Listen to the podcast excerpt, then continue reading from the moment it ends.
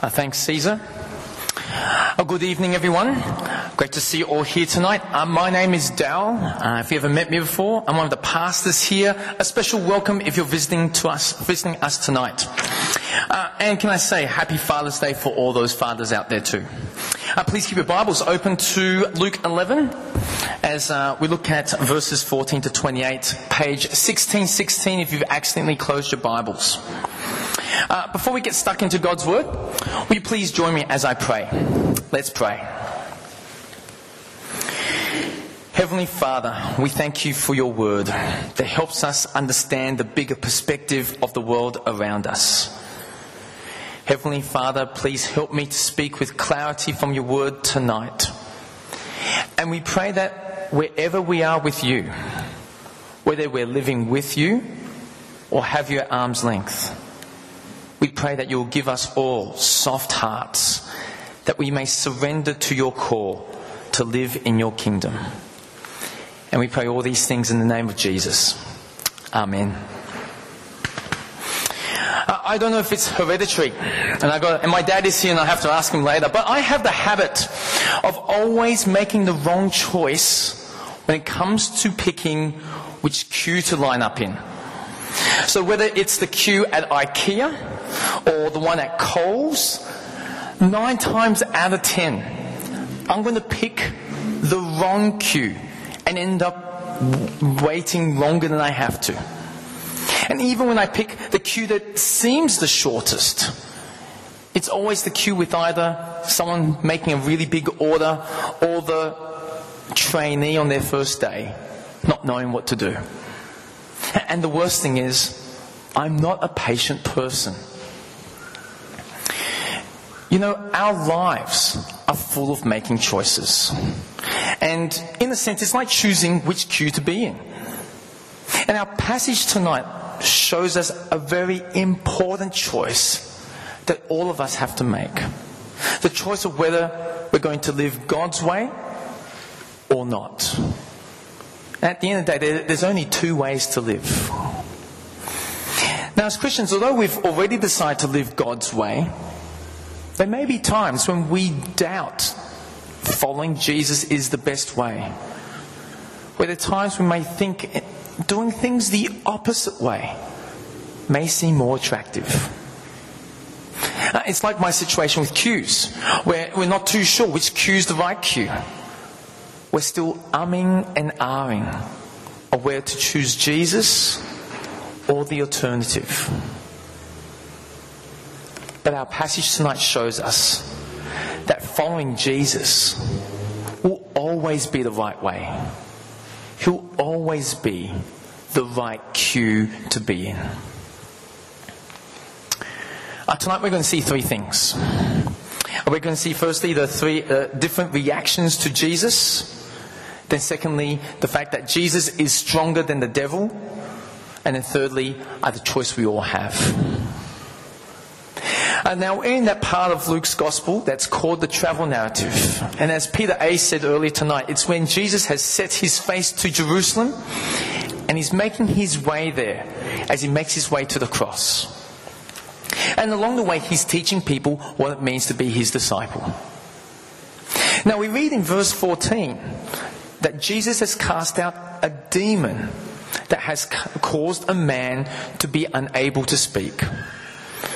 Now, the Bible doesn't normally link automatically a disability with a particular sin or demon possession, but in this case, it appears that the reason why this man can't speak was because a demon had taken hold of him.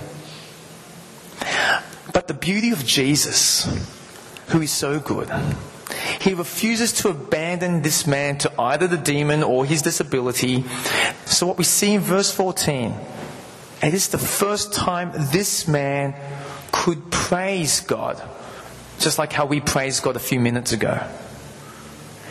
And we see again a glimpse of the kingdom that Jesus is bringing, where he's putting right that which is wrong, where he's healing that which is sick, he's restoring that which is broken. Now, I know for some of you in this room here, not being able to talk for a long period of time would be the, one of the hardest things that you would have to endure. So you can imagine how excited this man would have felt.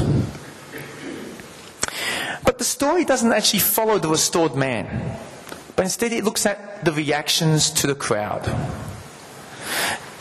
Now, you think that if everyone who's amazed at this miracle, and they were, they would be convinced to start following Jesus as their Lord and Savior. But that actually doesn't happen. And what we see here is two different reactions to Jesus. Uh, the first one is one of hostility. Uh, please check out verse 15 with me. It says this. But some of them said, By Beelzebul, the prince of demons, he is driving out demons.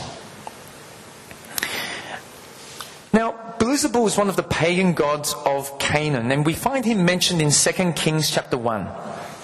But in time, the Jews would actually identify Beelzebul as one of the archdemons under Satan. So basically, the only explanation for some of these people that Jesus could cast out this demon was because he was the prince of demons. And this is probably one of the most ugliest ways to reject Jesus, not to mention the bluntest. Oh, we see another reaction to Jesus, and it's a little bit more subtle. We see in verse 16 that some people were skeptical. Now, they were open to the possibility that Jesus' power came from God, but they wanted proof. Now, these two reactions, they're similar to the reactions that we see people in our own society today that they have about Jesus. We're living in a post Christian era. And there'll be people who bluntly reject Jesus for who he is, you know, writing him off completely. Then there'll be others who are more skeptical. They're willing to consider what Jesus has to offer, uh, but before they make a commitment, they need a sign. They need more evidence that Jesus really is the saving God that he claims to be. In a sense, uh, the skeptic is like a fence sitter. Now, this kind of skepticism may actually seem less hostile than outright rejection, but can I say it's no less dangerous? In fact, the skeptic may not actually be closer to God any closer than the one who bluntly rejects Him. Because there'll be some skeptics who have no real desire to know God at all. And they're just using their skepticism as an excuse to avoid committing to Jesus. Because the truth is, God has given actually more than enough evidence. Uh, you know, it's interesting for that particular crowd on that day that they were asking for a sign. The fact that Jesus had healed a mute person, can say, is actually a sign that Jesus is the real deal. You see, back in the Old Testament, the book of Isaiah, uh, the prophet Isaiah prophesies what life will look like when God's kingdom comes, when God's servant comes. Let me quickly show you chapter 35 of verse, verse 6 of, of Isaiah. Uh, you can see that last bit highlighted in yellow. The mute will be shouting for joy. As you can see, it's actually part of one of many signs that shows that God's kingdom is coming. We see other signs of the blind seeing, the deaf hearing, and the lame leaping like a deer. And Jesus is doing every one of those things as he's making the point loud and clear of who he really is. Now, in response to the accusation that he is of the devil, Jesus responds firstly with logic. And in verse 17, Jesus is basically saying that your accusation doesn't make sense. Because why would Satan want to undo the very work of chaos and destruction that he's been working so hard to bring about? And then Jesus then shows that they're being inconsistent with their logic. In verse 19, Jesus is saying, He's basically saying, if you're going to level that charge against me that I cast out demons by the power of Satan, well, what does that mean for your guys who are trying to cast out demons? Now, they may not be that successful, but they're trying to do it. And whatever measurement that you charge me with is the measurement you have to charge and accuse your own followers. It's a ridiculous argument that those guys are contradicting themselves. Then Jesus goes on to explain it's not by the finger of Satan that he casts out demons, but by the finger of God himself.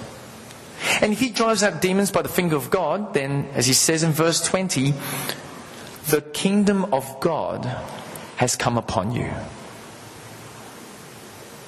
So, why does the coming of Jesus coincide with the coming of the kingdom?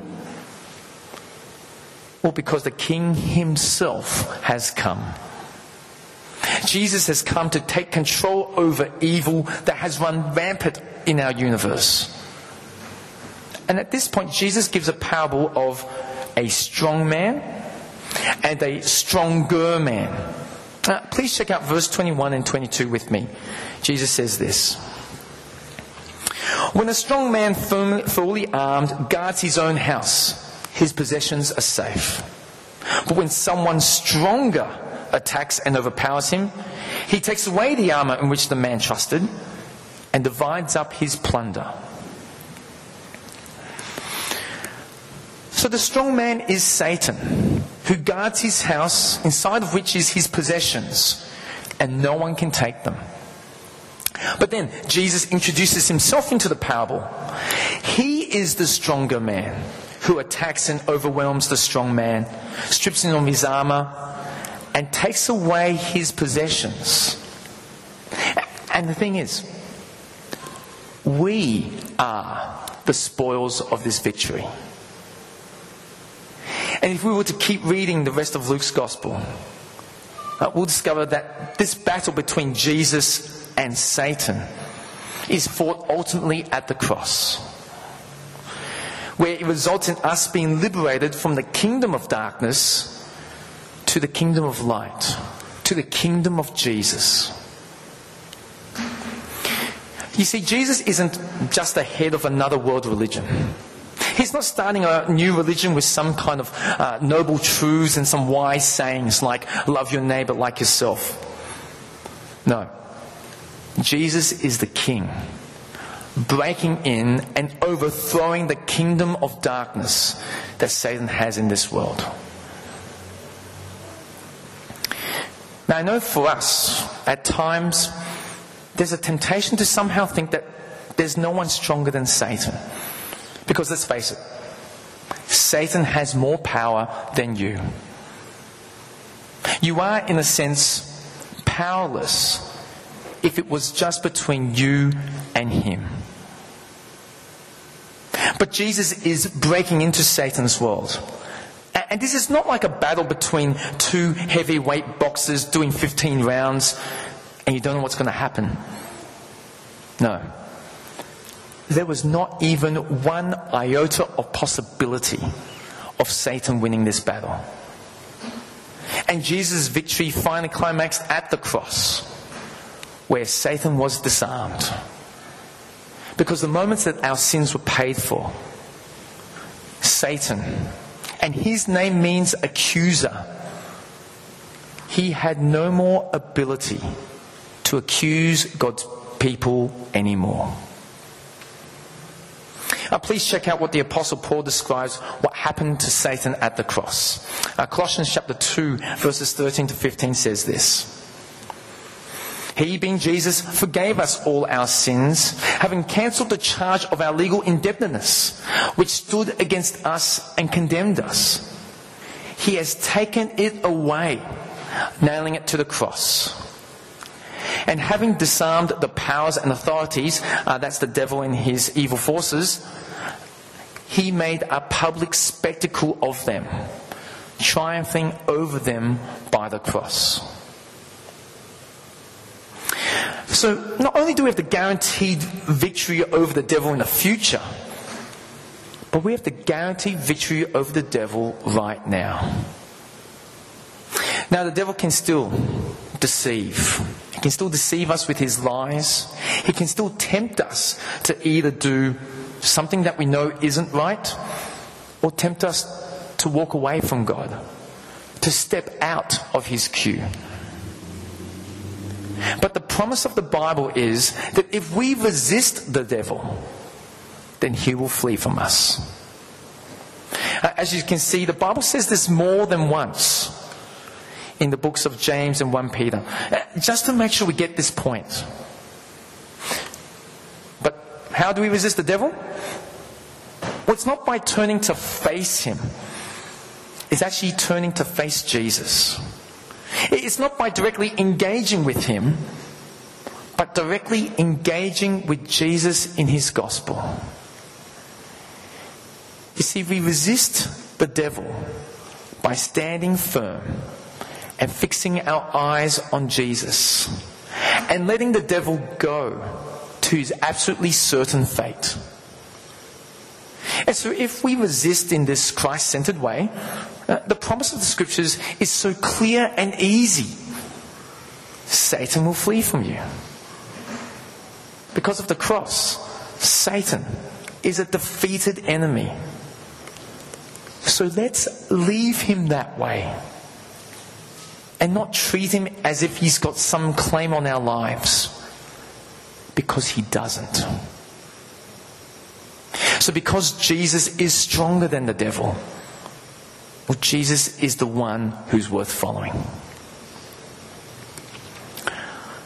Well, in verse 23, Jesus confronts his audience with a choice. Uh, please have a look at verse 23 with me. Verse 23 says, Whoever is not with me is against me. And whoever does not gather with me scatters. We all have a choice to make. There are only two categories that we have.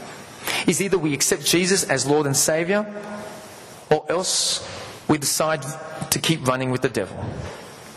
There's no middle ground. There's no third option. We have to take sides. Now, what Jesus says here is really stark, and it's actually shocking.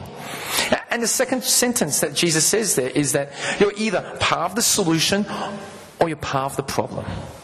You're either sowing or you're scattering. And it will do you no good if you think you're on neutral territory. I think that's why Jesus ends this section with verses 24 to 26, as he talks about the unclean spirit that's cast out of a man. It wanders for a little while, and then it returns and it discovers that this man's soul is vacant, empty, it's cleaned up, but available for re entry. And we see there in verse 26, the demon, he gets seven of seven worst demons of his friends to join him and the final state of that man is worse than it was originally. Now, why does Jesus explain it that way? Well, having a demon cast out of you will do you no good unless you turn to Jesus. Again, there's no neutral zone. Either Satan is in you or Jesus is uh, turning away from sin, uh, saying no to whatever addictions you have, cleaning up your life, and not turning to Jesus, well, actually leaves you in exactly the same place the kingdom of darkness. Now, you might be a nicer neighbor to have, but all you've done be- is that you've become a socially acceptable member of the kingdom of darkness. Again, there's no third option. Even the fence that you might be sitting on actually belongs to the kingdom of darkness. You see what Jesus is saying here? He says that everyone actually starts in the kingdom of darkness. And that's where I start. And so the question for me and the question for you is Will I shift kingdoms? Will I actually become a follower of Jesus? Will I place myself out of the rule of Satan and under the rule of Christ? Now, I'm aware that what I'm saying just then can actually be thoroughly offensive. Uh, these words from Jesus, they're really hard words. Uh, Jesus is basically saying, you can give your life to World Vision. You can give your life loving lepers in a leper colony. But if you don't accept Jesus as your Lord and Savior, then you're in the same spiritual category as the Satan worshipper. Because there's only two categories. You know, even I'm offended with that idea. Even I feel uncomfortable just saying it. Except the fact that Jesus said it. And I'll side with him every day. Please see how dangerous it is to be satisfied with any change in life that happens outside of Jesus being in your life. People who try a little bit harder to live a little bit better, they need to know that it really doesn't actually work. In order to experience real and lasting change, we need something more than just personal advice and a self help program. Not even casting out a demon is enough. We need to let Jesus come into the house of our souls and for Him to own us. We need, in a sense, to be possessed by Jesus. Now, I know that we use that word possessed in a negative way. You know, when we use that word possessed, we either think of the exorcist or anything to do with envy or jealousy. But what Jesus says here is that if you let Him possess you, He can truly transform you from the inside out, where He can replace your worry with trust, your greed with contentment, your anger with patience, and your addictions with selfless enthusiasm for God. And if you're here tonight and you want to shift right, if you want to shift and change kingdoms, well, you can pray for that right now in your seat and ask Him to be your Savior and King. Or if you want to talk to someone about it, please chat to myself or Peter M. or Peter Adcock after the service tonight. Uh, we've seen tonight that Jesus is the stronger man. And because that, we can live a life that's truly free from the devil. Instead of living a life of that's marked by death and anxiety and slavery, we can have a life that's marked by resurrection, by assurance, and by freedom. And that's what makes Jesus the queue that's worth living, uh, lining up in. The queue that you want to keep sticking with. Let's pray. Heavenly Father, we praise you. That through the Lord Jesus, our victory over sin and death and the devil are assured, and that we are now your children, children of the kingdom of light, that we now have the hope of everlasting life and victory over the devil. We confess for those times when we give in to the lies and temptations of the devil, when we give Satan a foothold Heavenly Father, we pray that you'll keep growing us in our walk with you, that we may keep looking to the Lord Jesus and to resist the devil so that he may flee from us. Heavenly Father, I pray for those who are here tonight, where they may be even sitting on the fence with regards to you. Heavenly Father, I pray that today may be the day where they shift kingdoms and allow you to own the house of their souls. And we pray all these things in the name of Jesus. Amen.